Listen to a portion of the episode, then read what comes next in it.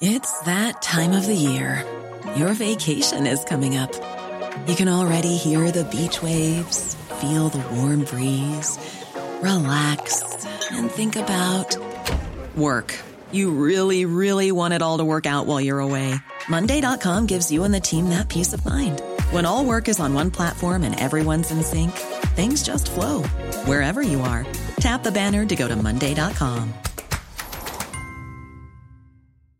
Mother's Day is around the corner. Find the perfect gift for the mom in your life with a stunning piece of jewelry from Blue Nile. From timeless pearls to dazzling gemstones, Blue Nile has something she'll adore. Need it fast? Most items can ship overnight. Plus, enjoy guaranteed free shipping and returns. Don't miss our special Mother's Day deals. Save big on the season's most beautiful trends. For a limited time, get up to 50% off by going to BlueNile.com. That's BlueNile.com. Welcome to the Julia Hartley Brewer Daily. If you've missed any of my talk radio breakfast show, don't worry. We've put some of the punchiest bits of this morning's show into a bite sized podcast, the Julia Hartley Brewer Daily. Enjoy.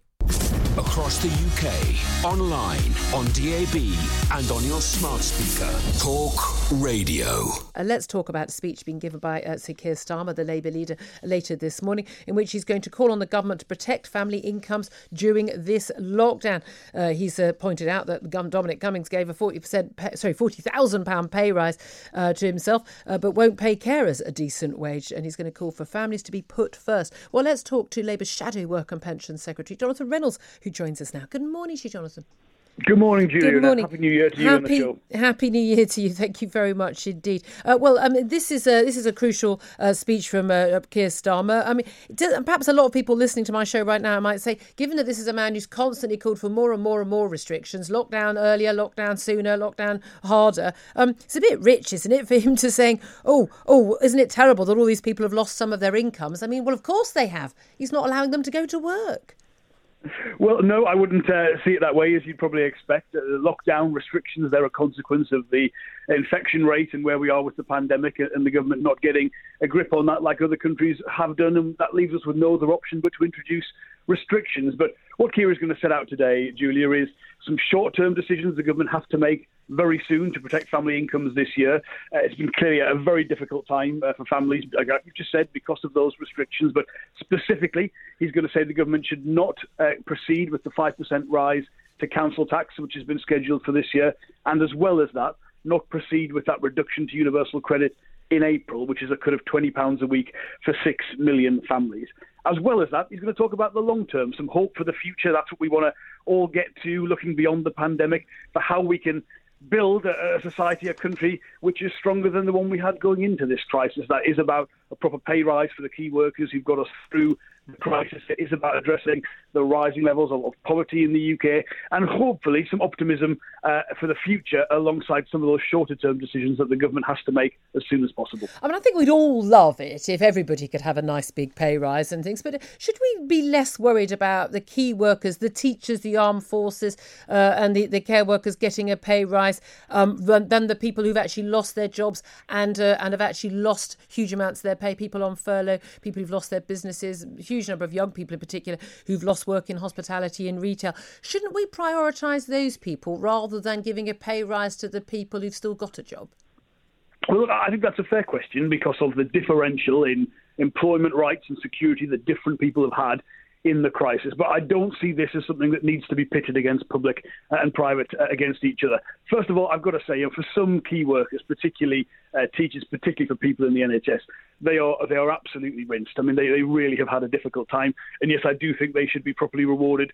Uh, but NHS NHS workers uh, are, are excluded. They are they NHS workers will be getting the pay rise uh, above inflation this year. Well, let's be clear. That doesn't apply to nurses because that's a different pay settlement. So it is actually a much more complicated picture uh, than some government ministers would give you. Okay. But I do think to, to address directly that the very reasonable point you made, Julia, about the people who've had insecurity, who haven't uh, in some cases had any income since March, depending on their employment situation, those issues have to be addressed. And I think there has been no starker spotlight on inequality in the workplace than this crisis. A lot of us knew these problems existed beforehand, but I think they're more widely known because of it. And yes, people who've got insecure work lack of employment rights, lack of an ability to uh, you know make sure they've got protection when they need it because they don't qualify for universal credit because of the restrictions there. All of that, yes, needs to be looked at too. But let's not pit it as public against private. Well, no, but, but, it, but, it, but it is. I mean, it's all very well saying, "Oh, these people haven't got employment rights." I'm sorry. If if if the business you work for is not allowed to be open for most of a year, you can have as many employment rights as you want in the world. If you ain't got a job, there's no job to do, you ain't getting paid. Yes, but if you are in a situation where you can't uh, address the infection rate and you don't introduce the restrictions that are necessary because of that. I mean, what's the long term future no, then? That, that would be no but, pubs open, it would be no hospitality businesses, it would mean a death toll that would be even more catastrophic than we've got. So we shouldn't look at it in that I'm way. sorry, that, can I say you've got there's no there's no medical basis for making any of those statements. I'd like to point out. I mean, the, the evidence has been presented, huge amounts of evidence that actually lockdowns cost more deaths in the long run. Each time we've seen infect when we've had a lockdown, infection rate has actually gone down, but it's actually already been going down beforehand. So I mean, I'm, I'm just this this idea that it's a true it's idea it's a choice. I, I don't it, think no, no, that. that is no, no, that is the case. The infection rate before the March lockdown was already going down. We we know this. This is this, you can you can see this in the death rate uh, that subsequently it, it could not possibly been still going up at that time. There's no there's no question at all. Um, look, the thing is, it's the idea that that you're saying, well, you don't want a five percent rise in council tax. You want don't want universal credit to be cut. And I certainly would agree with you on, on the universal credit. And you and you want public sector workers, huge millions of them, to get a pay rise above inflation, uh, while many public private sector workers haven't even got a job. Um, which taxes do you want to go up to pay for that? Because if you say we shouldn't have a council tax rise, we've had huge extra costs for councils in terms of trying to help uh, people with social care. We've got to pay for it somehow. Which taxes does Labour want to go up then? Well, let's be clear. We are in an economic downturn, Julia. So the wrong strategy at this stage would be to raise taxes or cut spending because that takes demand out of the economy, that slows economic growth, and that makes the debt problem even worse. So, no, that is not the right strategy to take okay. at the minute. That has to be addressed in the medium to longer term, but you must go back to economic recovery. Okay, so first. when okay, if you don't do that, you make a, a really big mistake. So roughly when will taxes go up and which ones? What we will need to, first of all, be past the pandemic. We will need to have confidence restored, and we'll need to see economic growth restored as well. I can't give you a so in a year. I, I don't know if the pandemic will be under control. I, I mean, I would hope so, but okay. clearly that's the determining factor, Julia. Anyone who thinks otherwise, I'm afraid, would get that wrong. So that is what has to happen. With some difficult times after that, a return to austerity, that would not be the right policy. Um, I, I, I agree with you on that. Again, I, I think you know this is not going to be the time, but at some point we're all going to have to, we and our children, the ones we haven't been allowed to get an education all these this last year, we are going to have to pay for all this. Now, I'm, I'm all in favour of giving all that help, but massively in favour of a lot of the things that Rishi Sunak has announced. But at some point, it does all have to be paid for. You, you, which taxes do you think should go up to pay for it all? Uh, I, I couldn't give you an answer at okay. this stage in in the crisis. You're just being totally honest there. Okay. There are some things where the UK is relatively uh, undertaxed, like on corporation tax, compared to other countries. But of course, you've got to consider the round. I mean, we're in a different situation after after Brexit. We're not in the single market, so our competitiveness there has to be taken into consideration as well. So that's a bigger question. And until we're through the pandemic, no politician okay. could give you an honest answer. Right. As we get through the, the pandemic, um, there there was a call, obviously, by your leader to for for a lockdown to happen earlier. I mean, at a point when he knew basically we were heading towards lockdown anyway. He's got a he's got some very good foresight. Your your, your leader um, call for more lockdown restrictions constantly. Um, as the vaccine is rolled out, we're told by mid-February the most vulnerable um, in the over 80, over 70s will be vaccinated, 13 million. If if the government does, fingers crossed, reach that target, at what point do you think that lock, well, will Labour Party policy be for lockdown restrictions to be start to be eased and to be ended? Yeah, I mean that, that's the crucial part of it. Uh, I mean, I'm actually quite impressed, certainly with what I've seen locally with, with the vaccination rolled out by my local NHS. We've done the over 80s uh, and people in care homes already. What we need is more vaccine, and it seems to me that is the determining uh, question in terms of your answer when lockdown can go. We will need to proceed through those priority vulnerable groups, and I think we need to see infections falling, and I think we would need to see the NHS in a position where it's not at risk of being overwhelmed. They seem to be the reasonable tests to put in place um, for when we can hopefully talk about easing some of these restrictions okay. on people's lives. And, and reasonably, at that point, by mid-February, that will be the case, will it not? Mid-February to late February. Can you see a, Can you see any any point at which in March we should not be seeing easing? Early March we should not be seeing easing uh, of uh, these restrictions on our lives? It, it, all depends on that infection rate. Now, as I say, I, am quite impressed with what the NHS is doing. Or we've got a kind of drive-through vaccination uh, centre in Western City. It's brilliant to see. So, absolutely fantastic to see how, how it's done. My worry would be if you can imagine the logistical effort it takes to get the right people there on the right day and the dosage. We also had a lot of problems around PPE in the first phase of the crisis, where it was coming from central government, but it was sporadic. It didn't arrive on the right days, didn't come in the amounts that were required. If that was repeated for the vaccine delivery, it will be a huge problem because we need to be getting to, which we're doing 2 million people a week right now. That clearly needs to double, as you said, to hit those targets. So it's all about delivery of the vaccine, and of course, we'll need to scale up the volunteer effort as well at that stage. A lot of coordination is required. I hope people listening they want to take part in that, they want to contribute because that will be a huge logistical challenge, even if we've got the vaccines in place. Yeah, I have to say, um, I, I'm of view that it's a logistical challenge that should have been already re- ready to go in the autumn. But you know, I'm old-fashioned in terms of forward planning. Let me ask you just one final question: a local elections on the 6th of May, uh, not just uh, London and other major cities mayoral elections, uh, police and crime commissioner elections in England. We've got the Welsh Assembly and the Scottish Parliament elections as well. Lots of talk, a lot of rumours in Westminster that those elections are going to be cancelled as they were last year, uh, delayed possibly until September, maybe sooner. Is there any justification, given that the United States were able to go ahead with a, a, presidential election at the height of their pandemic? Is there any excuse for there to be any cancellation of those elections? Or do you think this is a government just running scared of, frankly, getting the verdict to the voters rather sooner than they want?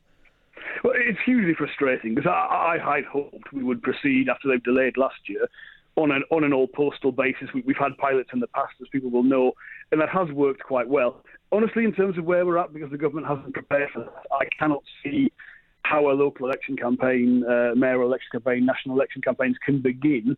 And I can't see how Why? local authorities will be able to count them. Well, because people going door to door canvassing, that that's clearly not practical. Okay, um, do it online. Do it online. Well, it's a difficult Send letters. thing, but also but you're all in the same boat. It would be unfair if one party was was uh, was. I, I, I, we'll have to leave it there. I know you're going to have to go, but I mean, again, I, I, think I think an awful lot of parties seem very very keen on there not being elections. I think the fundamental right to vote is uh, is not one that we should ever give away lightly, folks. Um, Online, on DAB, and on the Talk Radio app. Talk Radio. It's that time of the year your vacation is coming up. You can already hear the beach waves, feel the warm breeze, relax, and think about work. You really, really want it all to work out while you're away. Monday.com gives you and the team that peace of mind. When all work is on one platform and everyone's in sync, things just flow wherever you are. Tap the banner to go to Monday.com. This Mother's Day, celebrate the extraordinary women in your life with a heartfelt gift from Blue Nile. Whether it's for your mom, a mother figure, or yourself as a mom, find that perfect piece to express your love and appreciation. Explore Blue Nile's exquisite pearls and mesmerizing gemstones that she's sure to love. Enjoy fast shipping options like guaranteed free shipping and returns. Make this Mother's Day unforgettable with a piece from Blue Nile. Right now, get up to 50% off at BlueNile.com. That's Bluenile.com. There's never been a faster or easier way to start your weight loss journey than with PlushCare.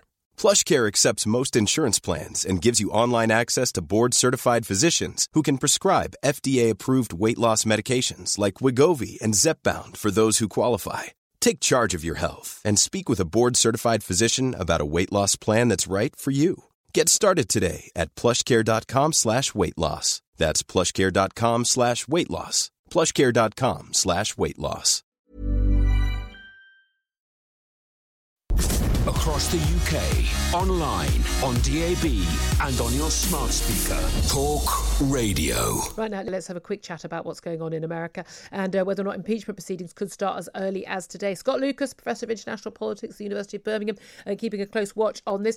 Uh, various different reports that impeachment could actually be delayed for one, Joe Biden's one, first 100 days so he can focus on you know, getting things on track, dealing with the pandemic and the economy, rather than uh, impeaching the, the uh, outgoing president. Um, some talk that it could happen as early as today. What do you think is going to happen? All right. So there's two stages, Julia. Impeachment, which is the equivalent of an indictment, uh, that will proceed in the House today, and those proceedings could be completed by Wednesday. So Donald Trump would be indicted. But the top Senate Republican, Mitch McConnell, is very unlikely to allow a trial to take place before January 20th, which is when Trump leaves office. So what happens then? Well, the Democrats will have a majority in the Senate. So the uh, what we're hearing now is is that Joe Biden doesn't want there to be an immediate trial, but say by June or July, then there could be a trial of Donald Trump. Why is that important? Because if he's convicted, Trump would lose his presidential privileges. He'd lose a very large presidential pension. He would lose a security detail, and he couldn't run for president in 2024. And that's the crucial thing here, isn't it? And that's where we may actually see some Republican support for this rather more than many might have expected, because they frankly would like to get him out of their hair. If he can't run, he can't run the Republicans as an independent. As as Donald Trump Jr. said uh, that at March, just before the uh, uh, onslaught on the Capitol building last week, this is the, this Republican is now Donald Trump's Republican Party now. But there are quite a lot of Republicans who'd quite happily see the back of him if they didn't think he could run again. Yes, Joy. I think while we're watching what the Biden administration does with the pandemic, with the economy, with other issues, the equally important story is this is now a split in the Republican Party. There are two different parties establishment who plays by the rules, and then the Trumpists who, quite frankly, want to change the rules or disregard them altogether. And the Capitol attack has just brought that to the fore. You know, for how long can those Republican legislators who were hiding on Wednesday as the attackers were coming in the building. How long will they continue to say that Trump is acceptable? I think this will play for the next few months. And and of course, more and more is emerging about this, and and the people who were saying, look, oh, look, this was just a protest, and looking at the pictures of people posing happily, uh, you know, at Nancy Pelosi's desk, or the guy dressed as a Viking. I mean, it was quite risible a lot of it. It was comical a lot of it, but now far more video footage and photographic evidence is emerging. We had lots of journalists and some very brave journalists and British journalists in there as well. Uh, from ITV um, and others, that it, it's emerging that actually this was much, much nastier than a lot of people at first thought. Not just people being shot, you know, with a touch of the vapours over people walking to Capitol. This was a very nasty protest. The extreme violence that was used, the preparation, it would appear that some elements, uh, some militia with or armed militia, were actually as part of that supposedly sort of, you know, group gone rogue, last minute, just sort of on the spur of the moment attack on the Capitol. It's looking more and more like there was a conspiracy and a plan to do that. Yes. I mean, initially we saw the Capitol's a very large complex. So the first footage that came out was from people who weren't trapped in there. And that was like, you know, these very unusually dressed protesters dancing about, stealing, looting effectively. But then as we got journalists who could get their footage out subsequently, what we found is, for example, a policeman beaten to death with a fire extinguisher. We had surrounded by a mob watching it. It wasn't Absolutely just one right. person. Yeah, it was a lynching, uh, and you had others who were threatened. And probably in the most chilling of you, it not been for a Capitol policeman who skillfully led a mob the other way, they would have gotten into the Senate chamber where the legislators were hiding, and they could have attacked them mm. because that mob, as they were moving up the stairs, were chanting, "Kill Mike Pence." The Vice President of the United States. Yeah, extraordinary, extraordinary times. This one uh, is going to be a very interesting one to watch. Online, on DAB, and on the Talk Radio app. Talk Radio. Let's also talk now about uh, the lockdown policing because once again, and we had this uh, with the lockdown back in the last spring, uh, that has been a very big issue. Now we're all under the same restrictions in England, and pretty, pretty similar restrictions across the whole of the United Kingdom as well. But these far tougher restrictions, and yet once again we do see, and it's always going to be a small minority of police officers. Most police officers doing their job very admirably, no question at all.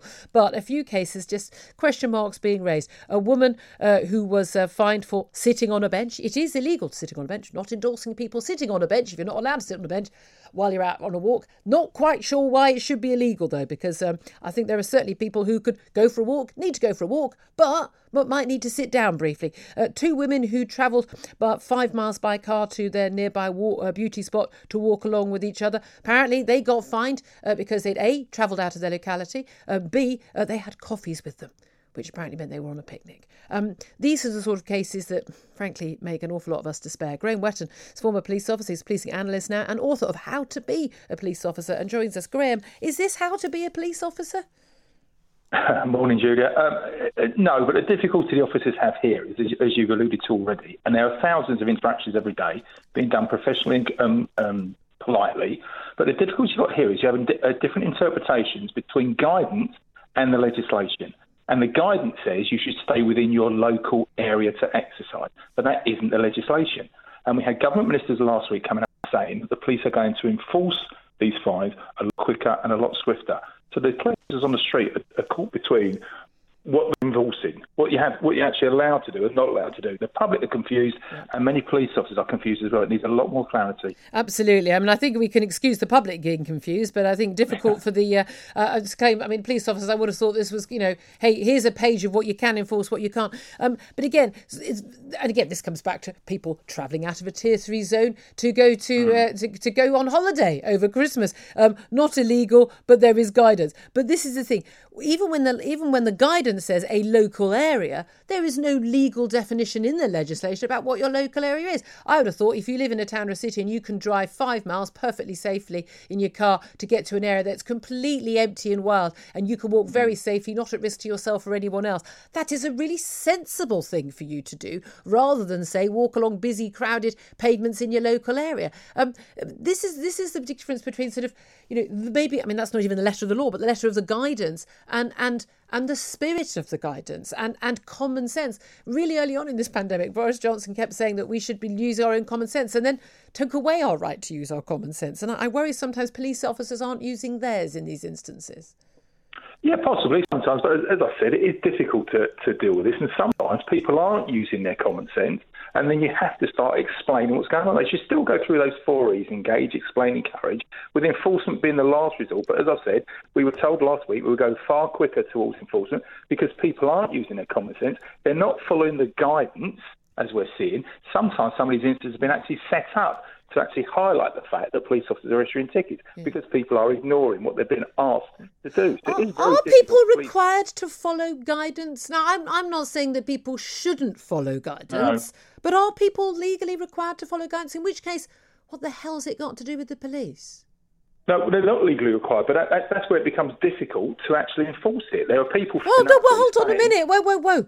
But if it's just guidance, it's yeah. not the police's job to get involved. I mean, I mean, I would say guidance is that you should you should read your children bedside bedtime stories and not put them in front of the telly. But I don't expect the police to come into someone's home and make them do that. If it's not a law, it's not the police's business. No, it's well, it's not. But the problem you got there is that other people see. Uh, what they think are breaches of the law when it's breaches of the guidance, and the police get asked to go and deal with it. And then they say nothing to do with us; it's not breaching the law. Well, I mean, wait a minute. Are we, in, are we in a situation, Graham, where the police should get involved because someone who's been twitching, looking down their net curtain, and all those people who go to park? I mean, I'm, we've had this the whole of the last year. Someone goes to a park, films other people in the park, saying yeah. there are too many people in the park, while they themselves are in the park. I mean, I was out on Hampstead Heath over the weekend, uh, which is my nearby big area. I drove there. Ooh, it's about one and a half miles. People, is that allowed? Seems to me it is. I could walk there, but I'd rather spend most of my time walking uh, somewhere open air and green rather mm. than walking along busy pavements. Um, but but I mean, there were lots of people there. I didn't see anyone not social distancing, didn't see anyone at any risk, but there were lots of people there. But to people who were complaining that lots of people are there and someone might, after walking for an hour and a half, take a sit down on a bench, seems to me, I mean, th- th- frankly, ridiculous. I don't disagree with you, but the, the, difficulty you've got here is that the police are trying to walk between this. They don't want to be enforcing this. They want people to act uh, sensibly and abide by regulations and the guidance. But some people are deliberately not, and that's the difficulty they've got to deal with. Is they far sooner be out dealing with crimes than dealing with what is effectively a public health issue. Um, do you think the police have been put between a rock and a hard place? Has, has sorry? Te- uh, sorry, Graham. We, we are having so many problems with our lines today. You're, you're, you're bearing with us very well. Do you think the, the police have themselves been put between a rock and a hard place? Absolutely. I think that's probably the best uh, assessment. I've heard it. They are definitely between a rock and a hard place here, and, and no disrespect. Incidents like this are highlighted. I've heard about three or four radio phones over the weekend and TV news talking about one or two incidents when there are thousands of interactions and people being polite and respectfully advised as to what they should be doing. Whether they do it is down to them. If they're not breaking the law, then I get issued a ticket. But it's, it is a very difficult job to walk between the two. Now, people deliberately breaking legislation to test the police and, and then highlight the fact. Across the UK, online, on DAB, and on your smart speaker. Talk Radio. Thanks for listening to the Julia Hartley Brewer Daily. If you liked what you heard, please subscribe and give me a good review. And don't forget to catch me on the Talk Radio Breakfast Show every weekday from 6:30 until 10. Here's a cool fact. A crocodile can't stick out its tongue. Another cool fact, you can get short-term health insurance for a month or just under a year in some states. United Healthcare short term insurance plans are designed for people who are between jobs, coming off their parents' plan, or turning a side hustle into a full time gig.